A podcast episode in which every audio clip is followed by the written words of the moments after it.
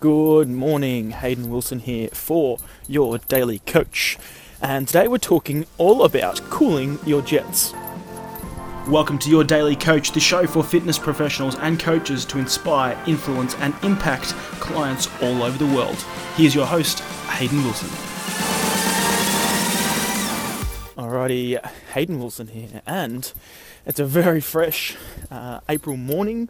We've just cracked into April, and uh, over here in Australia, it uh, gets pretty cold pretty quickly. So I've got the big jacket on, a jumper underneath. Um, Basil's killing it. He doesn't care. He's just excited we're going for a walk. And today I wanted to talk to you all about cooling your jets. Now, there's a certain phenomenon that uh, happens when we learn something, and it's really exciting and um, especially if it's high in our values and we get pumped and, and all we want to do is just go out and tell more people and share that knowledge with the world. Which is awesome right? Because it's a really good way to learn is to teach someone else. The problem comes when you just can't help but push this knowledge out into the world and you push it upon people that might not necessarily even need it want to know it or even give a shit. And that was like a big realization for me if we go back years and years ago when I first found out about weight uh, weights, and this happens with everyone that learns a new skill or learns something new, and and really and it really excites them because it's like the first moment when you're like, yes, like I love this. This I wish I could find more people that love this.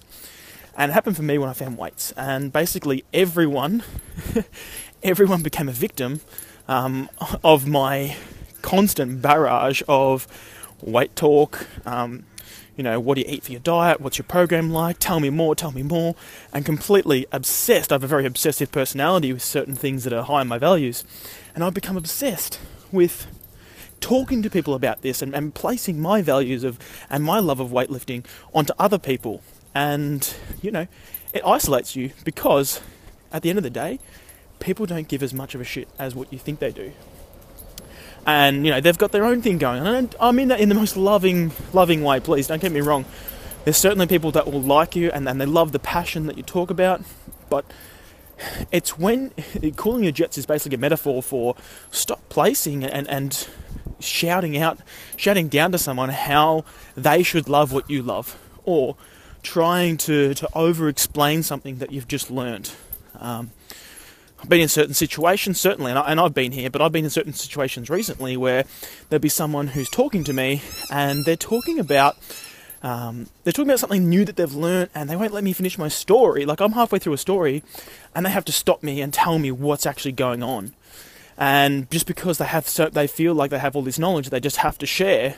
And I would just say, if, if this is something that, that you've been doing, you know, have a think about how you're coming across in certain conversations and make sure that you're not interrupting that person with technobabble and pushing your values and pushing your love of something onto them.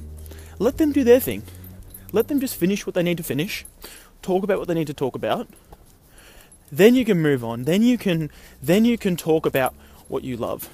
But I think so many people forget that communication isn't just waiting for your turn to talk but literally understanding that you need to, to listen, ingest, think about what that person's saying, and then respond appropriately.